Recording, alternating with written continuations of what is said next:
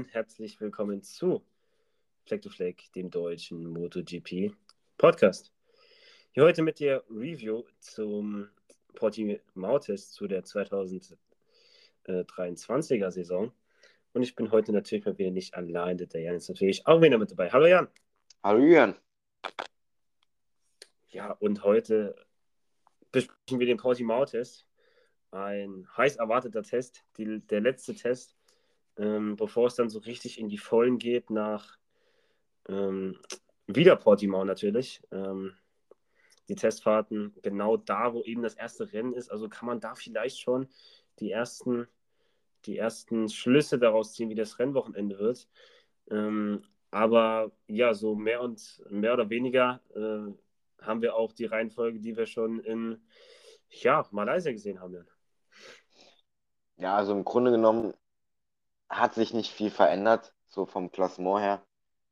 War eigentlich auch ein bisschen zu erwarten, weil Ducati ist einfach die Übermacht und ist der haushohe Favorit für diese Saison und auch für dieses erste Rennen. Ähm, auch mit schon einem relativ guten Abstand zu den Verfolgern. Ähm, überraschenderweise Yamaha und Aprilia. Ähm, ja, also so viel Neues haben wir nicht gesehen. Ähm, natürlich gab es im hinteren Feld vielleicht noch ein paar kleine Änderungen, so KTM und auch das RNF-Team hat mir sehr gut gefallen an dem, an dem Test, muss ich sagen.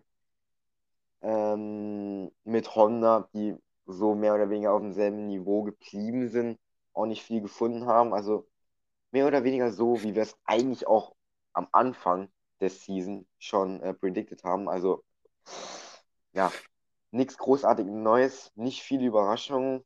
Also mal sehen, wie es beim Saisonstart wird.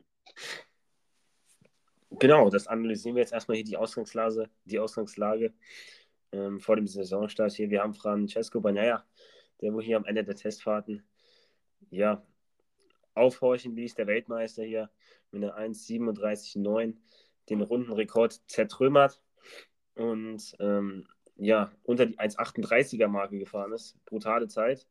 Ähm, dahinter Markenkollege Joan Sarko schon fast drei Zehntel dahinter mit einer 1,38,2. Ähm, und dahinter haben wir auch schon Fabio Quadraro. Also wir haben Ducati wirklich, vor allem Banyaya, der wurde da wieder sehr, sehr stark war an dem Test.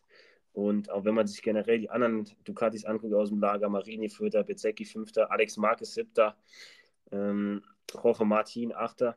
Der Einzige, der vielleicht so ein bisschen enttäuscht hat, war Fabio Gianantonio äh, mit, seinem, mit, mein, mit seinem Sturz da und konnte am letzten Testtag nicht fahren. Das ist natürlich auch ärgerlich, verpasst er wertvolle Testkilometer, äh, Fabio Gianantonio.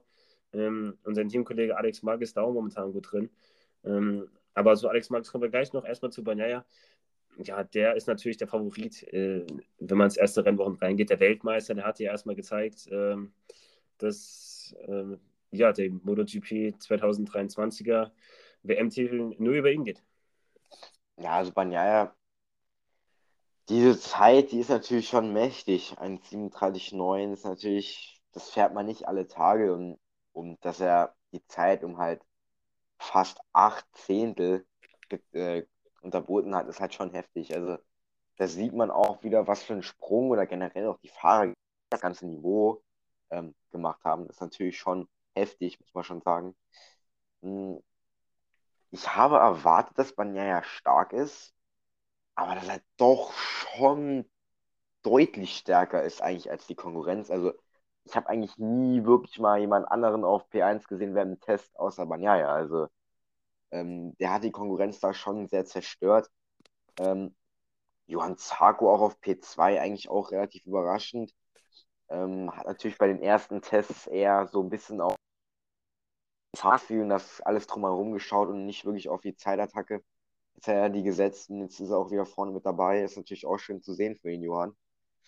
Ähm, ja, also Banyaya, also das ist, das ist eine Macht. Ne? Ist auch von der Pace her schon klar der schnellste. Da kommen wir auch gleich zu, zu den Long Runs.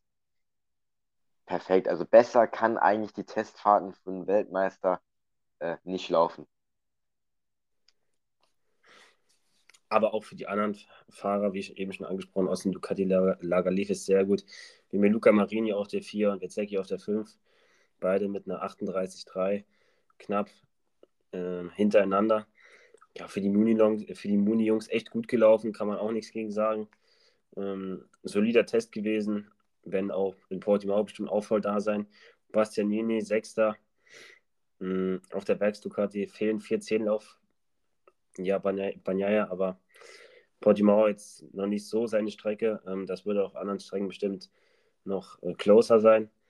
Und dann auf sieben, Alex Magis, der Ducati-Neuling, ja, scheint sich sehr gut mit dem Bike äh, eingefunden zu haben. Auch hier und da mal äh, die Timesheets angeführt. Ähm, ja, Alex Marquez scheint anscheinend sehr gut aus dem Quark zu kommen, auch in den Longruns. Ähm, und Jorge Martin auch mit P8 einfach, äh, ja, der schlechteste Ducati-Pilot gewesen, wenn man jetzt mal Michael Pöro ausklammert. Ähm, aber ja, das ist generell, wenn man auch sich die Breite an Ducatis anguckt, ist das auch Weltklasse. Ja, also, wie ich schon gesagt habe, Ducati ist die absolute Übermacht und es gibt keinen schlechten Ducati-Fahrer. Jede Ducati, also es würde mich nicht mal wundern, wenn es irgendwie mal ein Rennwochenende gibt, wo mal 1 bis 10 äh, Ducatis, oder geht das gar nicht? Jetzt, äh, wie viele Ducatis haben wir dann im Feld? Auf jeden Fall äh, so die, das obere Mittelfeld wird natürlich komplett von Ducati belegt sein. Ähm, natürlich ist Portimao jetzt eine Strecke, mal so in der Vergangenheit natürlich schon wusste, dass Ducati da sehr stark ist. Ähm, das muss man schon ganz klar sagen. Äh, Alex Marquez an sich, der macht das gut, kann man nichts gegen sagen. Der ist, der ist da, hatte zwar jetzt auch schon einen Sturz, aber besser beim Test als beim Rennwochenende. Ähm, der ist gut dabei, fühlt sich gut, hat auch, ähm, ist in immer so ein bisschen, hm, wie soll ich sagen, ein bisschen, ähm, stapelt er immer gern ein bisschen tief. Hm, so wirkliches Niveau haben sie noch nicht für da vorne mit. Hm, könnte man natürlich auch euphorischer sein, aber besser zu tief stapeln als zu viel Euro Euphorie ausstrahlen. Ja, Fabio Di Gianantonio, der war eigentlich auch gut drin zu einem Zeitpunkt beim ersten Tag, aber dann ist er halt irgendwann gestürzt. Also ich sehe auch Fabio Di Gianantonio nicht weit weg von Alex Marquez, muss ich schon sagen. Also der hatte auch hier und da mal ein paar Momente, aber ist halt bitter jetzt, dass er da ausgefallen ist. Ja, damit haben wir Ducati, denke ich, eigentlich so gut abgehandelt. Die sind einfach die Favoriten für die Saison. Es gibt eher andere Fabrikate, wo es sich lohnt zu sprechen. Und da haben wir unter anderem Yamaha, die wirklich am letzten Tag den Durchbruch geschafft haben.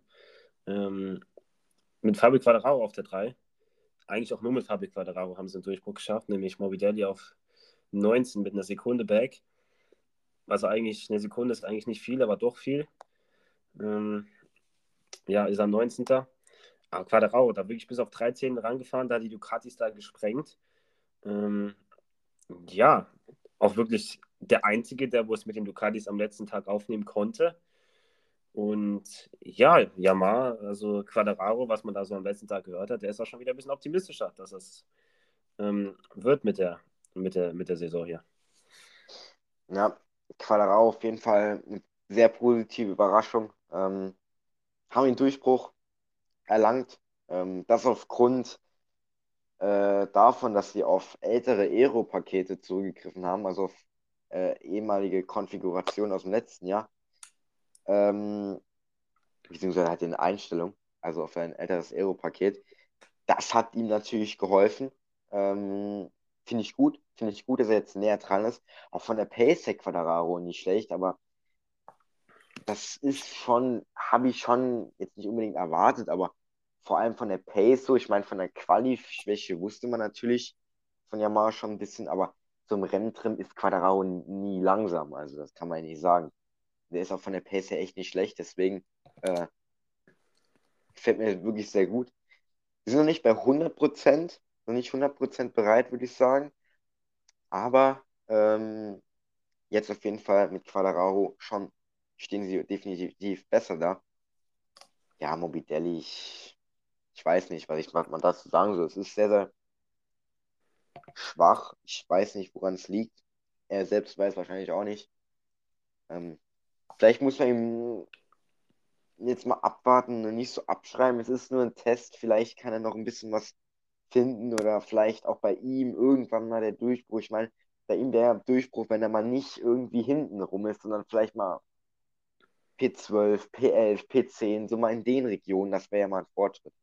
Weil er ist ja wirklich oft nur auf P19, aber das tut natürlich auch weh, den Franco so zu sehen, weil wir wissen, dass er ein sehr, sehr guter Fahrer ist und ich denke, da zweifelt auch niemand dran. Das ist halt nur bitter so anzusehen. Ähm, jetzt Quadraro muss ich sagen, das ist auf jeden Fall für ihn auch für den Kopf wichtig, dass er jetzt auch im Quali besser ist. Ähm, es gibt noch einen anderen Hersteller, und zwar Aprilia, die haben da ein bisschen Rückschritt, aber da kommen wir gleich drauf zu sprechen. Ähm, es sollte jetzt Quadraro Motivation geben, um da weiter vorne äh, mitzukämpfen. Es wird natürlich trotzdem schwierig. Ähm, ich denke auch, dass andere Fahrer noch nicht alles gezeigt haben. Mal vorsichtig dabei bleiben, aber trotzdem Fortschritt. Ja, das sehe ich genauso. Fortschritt bei Yamaha. Ähm, ja, wie du gerade schon angesprochen hast, Aprilia.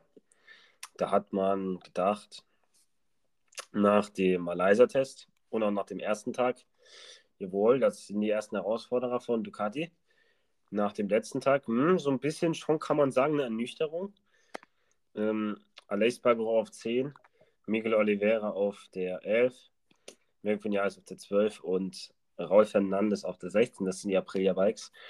Also man konnte nicht mit Ducati mitteilen, wurde sogar von KTM und äh, wurde sogar von KTM und Yamaha stehen gelassen. Also auf einmal dann nur noch viertbestes Fabrikat in, äh, im Test gewesen. Und ja, Aprilia eigentlich viel Euphorie gehabt, die Momente auf ihrer Seite gehabt vor der Saison jetzt, aber ist am letzten Tag so ein bisschen abhanden gekommen. Aleix Bagero hat sich auch operieren lassen jetzt am Arm. Ähm, ob der beim ersten Saisonrennen auch ähm, so fit ist, weiß man nicht. Also die eigentlich guten Vorzeichen bei Aprilia sind jetzt eher ja nicht so gute geworden eigentlich. Also oder nicht mehr so gute wie noch äh, ja am ersten Testtag oder am Reise. Ja, äh, natürlich erstmal zu Aleix Bagaro. Hoffen wir mal, dass da sein Arm, ich glaube, der hatte jetzt letztens, ich glaube heute oder so oder gestern die Operation scheint ganz gut verlaufen zu sein. Ähm, ist auch gut so, dass er es jetzt machen lässt und nicht irgendwann während der Saison noch zwischen Tür und Angel. Deswegen ganz gut. Ähm, ja, Aprilia. Es sah ja auch zeitweise in Portimao ganz gut auch aus, auch mit Oliveira. Die waren, weil, soweit ich mich erinnere, auch mal am ersten Tag irgendwie ganz vorne mit dabei, auch im Raul Fernandes. Hm. Interessant ist, dass auf jeden Fall ähm, ja, dass sie halt jetzt ein bisschen was verloren haben. Leich hat auch gesagt, ähm, er findet das Bike ein bisschen schlechter als letztes Jahr, hat aber auch gleichzeitig betont, dass Ducati noch ein bisschen stärker geworden ist. Ähm, das sieht man natürlich auch an den, äh, an den, äh, an den Rundenzeiten. Ähm, auch gab es hier und da viele technische Probleme äh, bei vor allem Merck Vinales, muss man sagen. Ähm, RNF, muss ich sagen, echt gar nicht mal so schlecht. Also äh, zeitweise vorne mit dabei. Beide. Ähm, gefällt mir gut. Oliveira ja auch Home Turf, deswegen wäre es vielleicht ganz gut, bei ihm mal ein gutes erstes Rennen zu fahren. Ähm, auch Raul Fernandes sah ganz gut aus am Ende irgendwie. Weiß ich nicht, wie viel da jetzt der geworden ist. Ähm, aber gar nicht mal allzu schlecht. Und deswegen, ich würde da jetzt mal noch nicht so viel äh, reininterpretieren. Des Weiteren haben die ja noch gar nicht den neuen Motor jetzt getestet. Äh, das wird erst nächst, äh, beim ersten Rennwochenende der Fall sein. Ziemlich gewagt bzw. schwierig, was man davon jetzt halten soll. So einen neuen Mono Motor direkt mal beim ersten Rennwochenende ist natürlich viel Platz für ähm, Probleme. Aber ich würde da jetzt bei Aprilia jetzt noch nicht viel reininterpretieren. Das wird schon, die werden sich schon wieder finden, da bin ich mir ziemlich sicher. Ja auch gute Fahrer. Also mit Aleix Spargaro, mit Frank Vinales sehr gut aufgestellt. und auch mit Oliveira und Rolf Fernandes, der sich auch beim Test gut gemacht hat. Also kann man nichts gegen sagen. Ähm, da wird sicher von denen noch was kommen. Ähm, auch was gekommen ist äh, beim Test von KTM. Ähm, da hat man mit Brad Binder so einen kleinen Durchbruch geschafft auf Platz 9. Ähm, ist da unter die Top 10 gefahren. Und ja, Brad Binder hat dann so, ja, ist eigentlich der Einzige, der wo so richtig den Durchbruch geschafft hat. Man hat mit äh, Jack Miller einen Piloten auf der 17, dann noch Jack Miller scheint es noch nicht so richtig wohl zu fühlen auf der KTM. Dann hat man Polis Bagro mit der Gasgas auf der 18 und Augusto Fernandes den Rookie auf der 21. Ähm, ja, also KTM muss man sagen, so ein bisschen Licht und Schatten. Ähm, das Paket, das kann vielleicht mehr, aber brauchen sie einfach noch ein bisschen, um das rauszuholen. Und ja, jetzt zum Anfang der Saison sieht es zumindest für Brad Binder äh, schon gar nicht mal so schlecht aus. Brad Binder war zufrieden nach dem Renntag. Ähm, am ersten Tag in Portimao haben sie viel probiert, womit er nicht zufrieden war. Ähm, was sie natürlich dann wieder überdenken mussten, natürlich ganz klar. Ähm, ich bin zufrieden, vor allem mit Brad Binder, sieht gut aus. Zeitattacke, denke ich, lief ganz gut auf P9, gar nicht mal so schlecht. Vor Aprilia ist gut. Wir wissen, dass Brad Binder kein Qualifier ist, der eigentlich eher die Pace im Rennen kann rausholen. Ähm, ich denke, da stimme ich dir zu, wie du gesagt hast. Ich denke, dass das Paket nicht schlecht ist. Das glaube ich auch nicht. Aber ähm, wie im letzten Jahr denke ich, dass sie ein bisschen brauchen, um reinzukommen. Und definitiv momentan den stärksten KTM-Lang ist definitiv Brad Binder, egal was der für ein Motorrad hat, der wird irgendwas rausholen können. Jack Miller, ja, ist, denke ich, ganz okay. Hm, der war ja irgendwie am, äh, am ersten Tag ziemlich weit weg von der Spitze. Jetzt hat er mal wieder wenigstens so eine Sekunde oder so noch gefunden. Ähm, ich denke, sie verbessern sich Tag zu Tag. Und ich muss sagen, dass Jack Miller muss noch ein bisschen das Motorrad verstehen wahrscheinlich. Ähm, und das wird natürlich auch wichtig sein für ihn, das jetzt so schnell wie möglich hinzubekommen, weil er will erfolgreich sein, so ist der Jack und er darf jetzt nicht nervös sein, wenn es mal nicht läuft, weil so schlecht ist es nicht. Es ist nur ein Test und wenn sie jetzt ein bisschen was gefunden haben, auch mit Brad Binder, P9, weiß Miller, was geht und daran muss er sich orientieren. Gasgas ähm, ich weiß gar nicht, was ich zu denen ehrlich gesagt sagen soll, weil so viel habe ich von denen jetzt noch gar nicht so mitbekommen. Äh, sie sind da und sie sind manchmal auch gar nicht mal so schlecht. So Poles Barrero kann manchmal aufblitzen. Augusto Fernandes macht das eigentlich gar nicht so schlecht, aber ist trotzdem irgendwie immer leider ähm, hinten. Aber gut, Augusto Fernandes, das ist auch, der macht das gut. Der wenn der sieht, was da für Leute mitfahren, was da Rundenrekorde geknackt werden, dann muss er erstmal mithalten können. Und was ist er denn am Ende für eine Rundenzeit gefahren? Fernandes? 39,6. Ja, es ist okay. Das ist okay, das ist, ja, ist okay.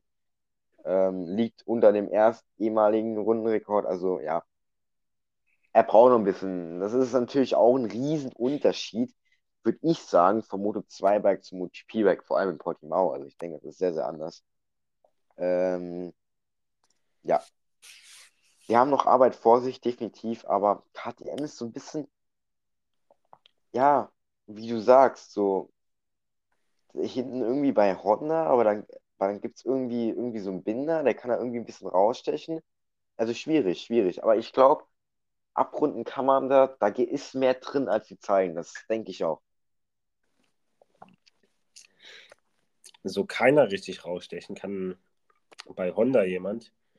Man hat John Mir auf der 13, Marc Marquez auf der 14 und Alex Rins auf der 15. Also ja, das Honda-Paket quasi da geschnürt um die hinteren Plätze rum. Noch ganz hinten haben wir dann so Nakagami auf der 20, aber den kann man ja eigentlich mit, nicht mit einbeziehen. Der ist da eine halbe Sekunde schon weg. Hm. Ja, mir, Marcus und Rins, da kann man sich sicher sein, die holen eigentlich alles aus dem Paket raus. Ja. Weil das sind super Fahrer. Ähm, das sind super Fahrer, da kann man nichts gegen sagen. Und ja, also mir, Marcus und Rins, das sind zwar super Fahrer, aber jetzt um Siege mitkämpfen können, werden sie wahrscheinlich nicht. Sie werden wahrscheinlich im Mittelfeld rumfahren. Und ja, das wird ihnen wahrscheinlich nicht gefallen, aber die Honda lässt halt lässt halt nicht mehr zu, wie man Test auch gesehen hat. Und den Durchbruch haben sie jetzt auch nicht geschafft. Ja. Mh. Honda, ja. Also ich bin ehrlich gesagt der Meinung, ich finde es gar nicht mal, ich finde gar nicht mal so schlimm jetzt. Also das sieht immer viel aus, aber so weit hinten sind sie nicht. Ich glaube, der John Mir, der hätte müssen eine Zehntel finden, dann wäre der fast Top 10. Also, also so auch so ein Mark Marcus auf Platz 14. Das ist absolut nicht repräsentativ. Ich denke, wir wissen alle, dass der vorne wird um mindestens mal Top 8 mitfahren. Da bin ich mir 100% fast sicher. Joan Mir, für mich eine positive Überraschung bei Honda. Der macht das wirklich gut mit dem Bike. Hat auch, glaube ich, an beiden Tagen Marc Marquez geschlagen und der sieht auch Fortschritte und das ist wichtig. Und das ist, Joan Mir hat vielleicht eine andere Einstellung jetzt zu der Honda als wie so ein Marc Marquez. Joan Mir hat auch gesagt, er war sehr verwundert, wie krass doch die, wie krass aggressiv die Honda doch ist. Ähm, das stimmt also wirklich, die würden da keinen Mist erzählen. Hm. Alex Rins auch okay mit der LCR Honda, hat dann Nakagami ganz klar im Griff. Wobei Nakagami auch, der hatte eine Verletzung, der hatte nicht, konnte nicht an allen Testtagen teilnehmen. Da würde ich jetzt auch mal noch vorsichtig sein, was da von dem kommt. Also, das ist noch gar nicht repräsentativ. Ähm, aber Alex Rins macht das gut, auch mit John Mir finde ich, den beiden kann man nichts vorwerfen. Ähm, und Marc Marquez hat auch gesagt, Realität ist von Platz 5 bis 10. Also Marc Marquez geht schon davon aus, dass das Bike mal zumindest Top 10 definitiv fähig ist. Das muss es auch. Und ähm, ich bin sehr gespannt jetzt auf das erste Rennen, bin ich schon ganz ehrlich. Also ich bin gespannt, wie sich Honda macht kann mir mit Marcus mithalten? Was ist mit Alex Rins, mit der LCR Honda? Wie kann er damit umgehen? Sehr interessant, muss ich wirklich sagen. Aber ich weiß nicht, wie du es siehst, aber so arg viel fehlt denen nicht. Ja, also die sind auf jeden Fall in the Pack, in the Mix. Ähm, ja, finden die äh, 1 bei 10, dann sind die auch hier schon beim Brad Binder, sind die Top 10 und dann fahren die mit und Marcus wenn es dann so ins Qualifying geht, dann findet der halt eben nochmal diese zwei, drei Zehntel und dann mhm. ist er da dabei. Ähm, weil wenn Marcus da alles rausholen muss, ähm, dem gelingt das dann halt einfach auch oder er stürzt halt. Ähm, ja, ja. Aber ähm, wenn es gut geht, dann hat er die Zehntel drin und dann ist er in den Top 10 und dann fährt er damit. Hat dann wahrscheinlich nur einen guten Start und ähm, ja, hat Vater mit seinem Fahrstil, boxt da die Leute weg und ähm, dann läuft das schon irgendwie. und ja, der lässt sich da bestimmt noch ein bisschen schnell abkaufen, nur weil er mal ein bisschen schlechteres Bike hat als die Ducatis. Ähm, da hält er auch nicht dagegen. Auch seinem äh, Bruder Alex wird er nicht schenken hier. Der wird denken, so Alex, hast du das bessere Bike, jetzt mache ich dich äh, auch mit der Honda-Platte, obwohl ich ein schlechteres Bike habe. Ähm, können wir dieses Jahr übrigens vielleicht ja, öfters sehen. Die Marcus-Brüder hier mal äh, öfter im Duell. Ja. Ähm, lag letzte Saison weniger an Mar äh, Marc Marquez als an Alex Marquez. Äh, weil ja Alex einfach oft nicht die Pace hatte, aber egal, das wird ja dieses Jahr anders sein. Ähm, hoffentlich. Und ja, auch John Mir und Alex Rins, also es sind zwei sehr gute Fahrer. John Mir, Weltmeister, darf man nicht vergessen. Alex Rins, mehrfacher Grand Prix-Sieger. Ja, also der macht sich da auch gut momentan mit der LCR Honda. Also Alex Rins auch hier und da an Wochenenden könnte vielleicht mal für einen Schocker, für einen Schocker gut sein. Und Honda ja, kann man davon ausgehen, vielleicht, die, dass jetzt nicht schlafen, dass sie mal ein bisschen sich reinhängen, dass das Bike vielleicht irgendwann ein bisschen besser wird. Ähm, ja, also es wird sehr, sehr spannend zu sehen sein, auf jeden Fall. Hm, also das ist dieser Platz 14 auch jetzt von Marc Marquez, muss ich auch sagen. Das ist der im Cruise, was heißt im Cruising Control? Das ist der so im, ja, er ist mal eine Runde gefahren, aber das war jetzt noch nicht so, wie wäre es Quali. Also wäre jetzt gefahren wie im Quali, wäre der bestimmt da bei Brad Binder irgendwo. Bei Binder oder Aleix mindestens. Vielleicht sogar beim Woche Martin oder irgendwie da. Ähm, Alex Rins, muss ich sagen, das passt auch irgendwie zur LCR 100. Ich weiß nicht. Alex Rins und LCR, das, das ist irgendwie so ein guter Mix. Ähm, das passt auch irgendwie gut, das Motorrad und dann auch er, das passt irgendwie so, so ins Bild so muss ich schon sagen. Das gefällt mir echt gut. Ähm, ja, also Honda, Fragezeichen über Fragezeichen. Äh, Upgrades an sich haben nichts funktioniert. Die haben viel probiert, hat auch Marc Marcus gesagt, sie haben viel probiert. Wenig davon hat funktioniert.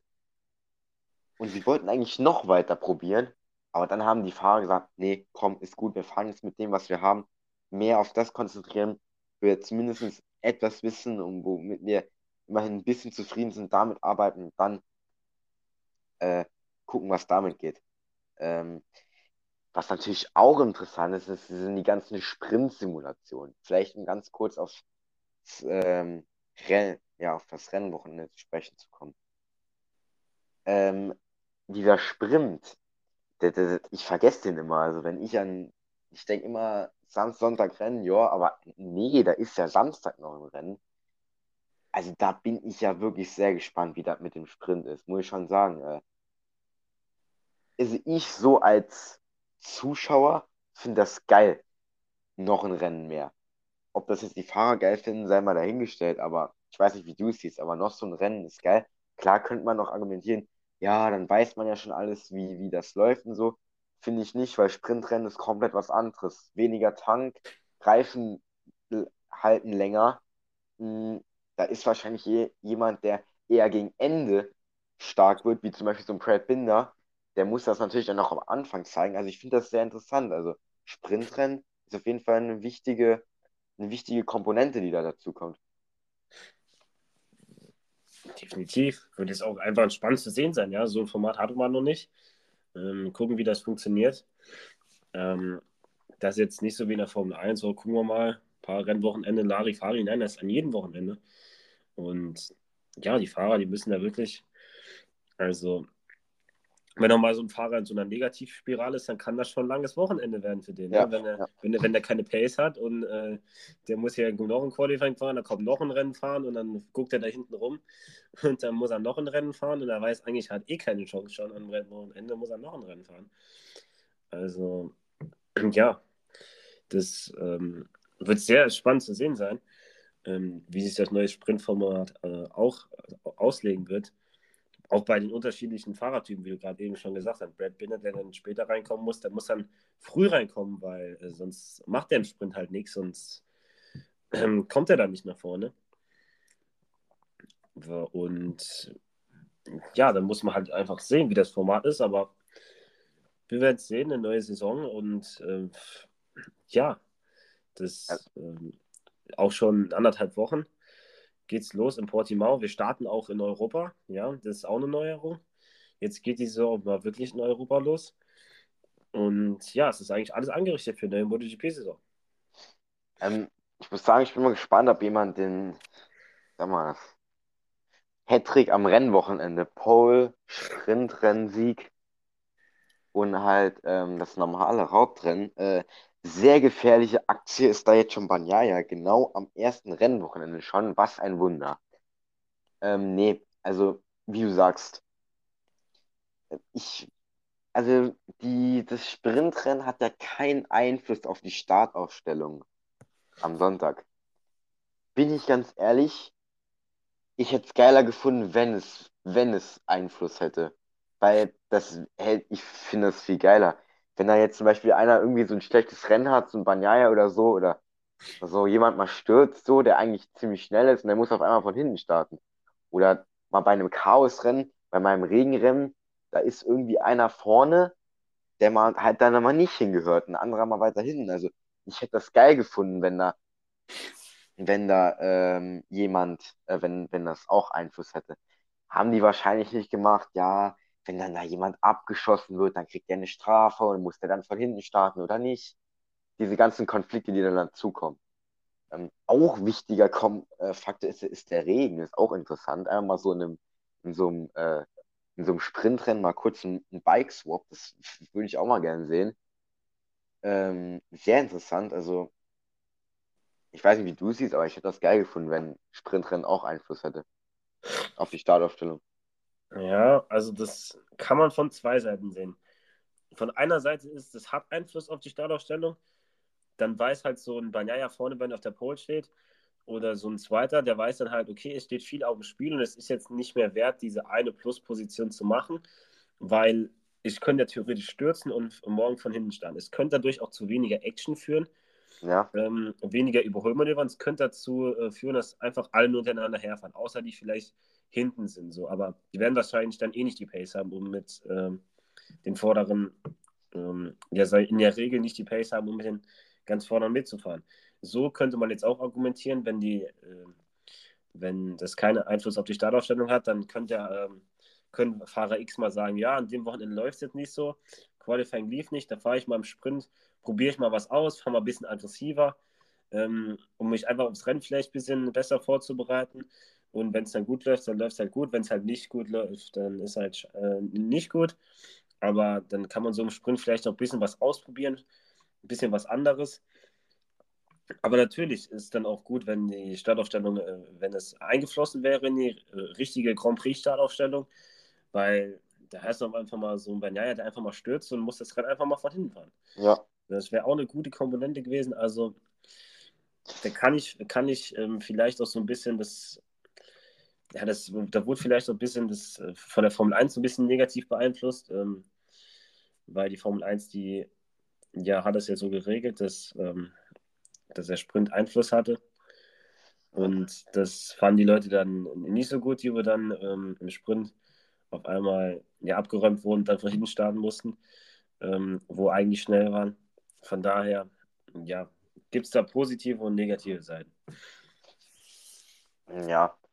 Also, jetzt haben wir es so und ja, wie du sagst, vielleicht riskiert da mal jemand was oder auch nicht, ein paar Pünktchen. Äh, ich meine, man kann sich halt dann auch sagen, ja, haben wir noch ein zweites Rennen. Ne? Äh, kann man jetzt so oder so sehen. Man hat zwei Chancen am Rettenwochenende, ähm, was Gutes zu erreichen. Und ähm, ja, das Sprintrennen ist halt, wäre halt, wenn es ein, wenn die, wenn Sprintrennen einfach sind, wie so eine Art Quali. Also, ne? Deswegen, ja. Ich weiß nicht.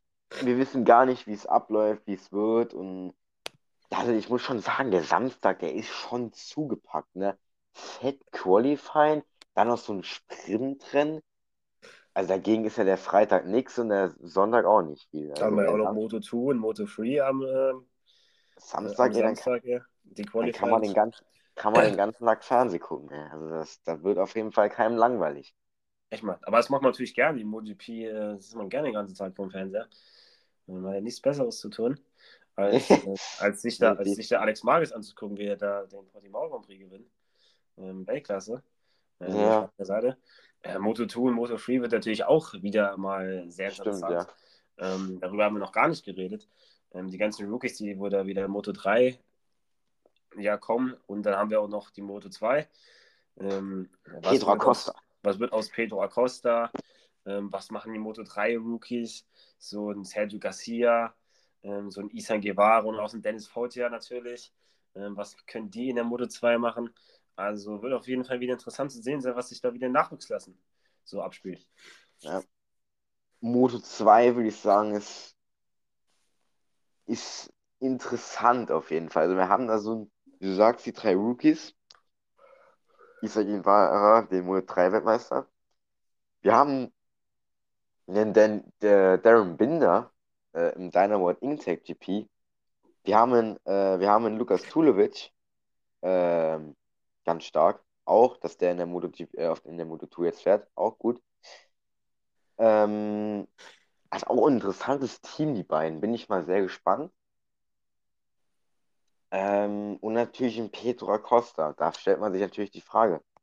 Er ist jetzt schon einer der Mitfavoriten, das muss man schon ganz klar sagen. Ähm, ja, die Rookies bin ich mal gespannt, wie die sich einfinden werden. Normalerweise, wenn man jetzt nicht so ein Überflieger, so ein, so ein Pedro Acosta ist, dann haben die es eigentlich erstmal ein bisschen schwieriger in der Moto 2, aber ich kann es natürlich schon so einem Garcia oder Guevara oder so einem Porsche zutrauen, dass es direkt gut wird. Mhm.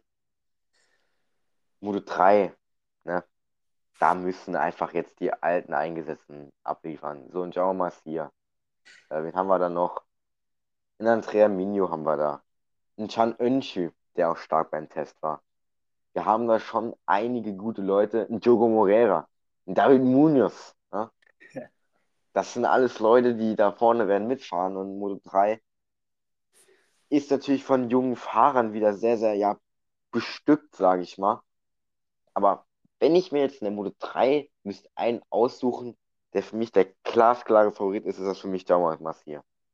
Von der Erfahrung her und einfach auch, er ist jetzt wieder bei seinem Leopard-Team, womit er äh, ähm, 20, 2020 so erfolgreich war. In Aragon zwei Siege geholt. Also das Team kennt er. Dann gibt es natürlich auch noch einen Tatsuki Suzuki, ne? Ist auch jetzt schon alt eingesetzt, ne? der ist auch schon lange mit dabei.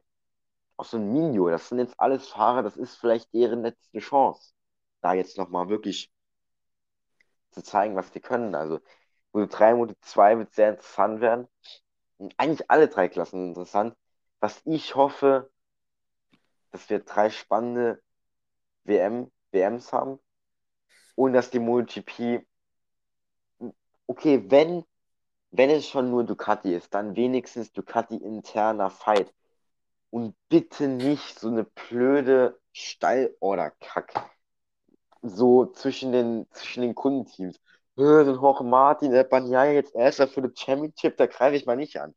Nee, einfach nein.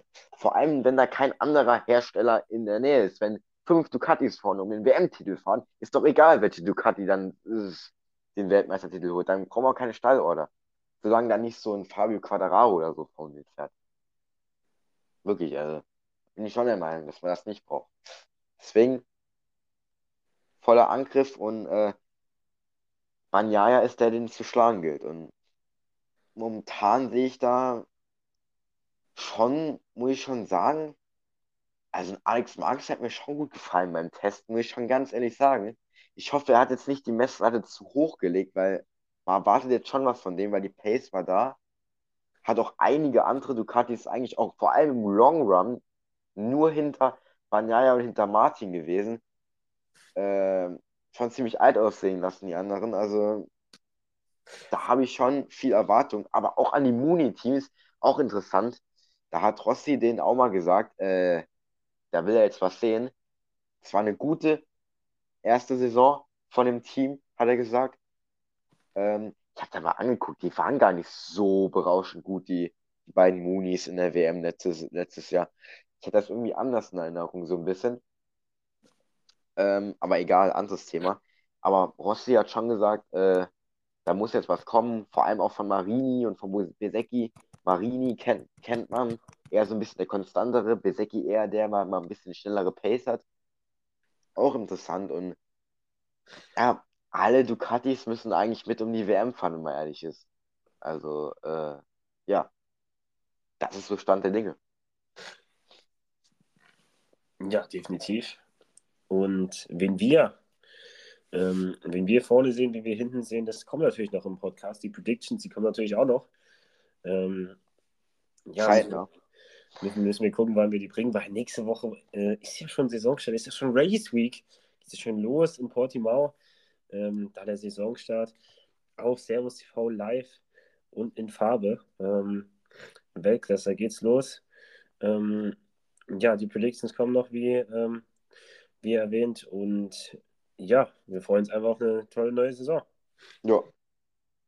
Predictions kommen noch. Vermutlich irgendwann am Wochenende, so Sonntag, Montag so ungefähr, vermutlich. Und ähm, ja, so war's eigentlich. Genau, dann lasst äh, gerne noch eine 5-Sterne-Bewertung da. Positive Bewertung. Ähm, folgt uns auf Instagram, FleckMoGP. Und da würde ich sagen, war's das heute. Und wir sind raus. Ciao. Ciao.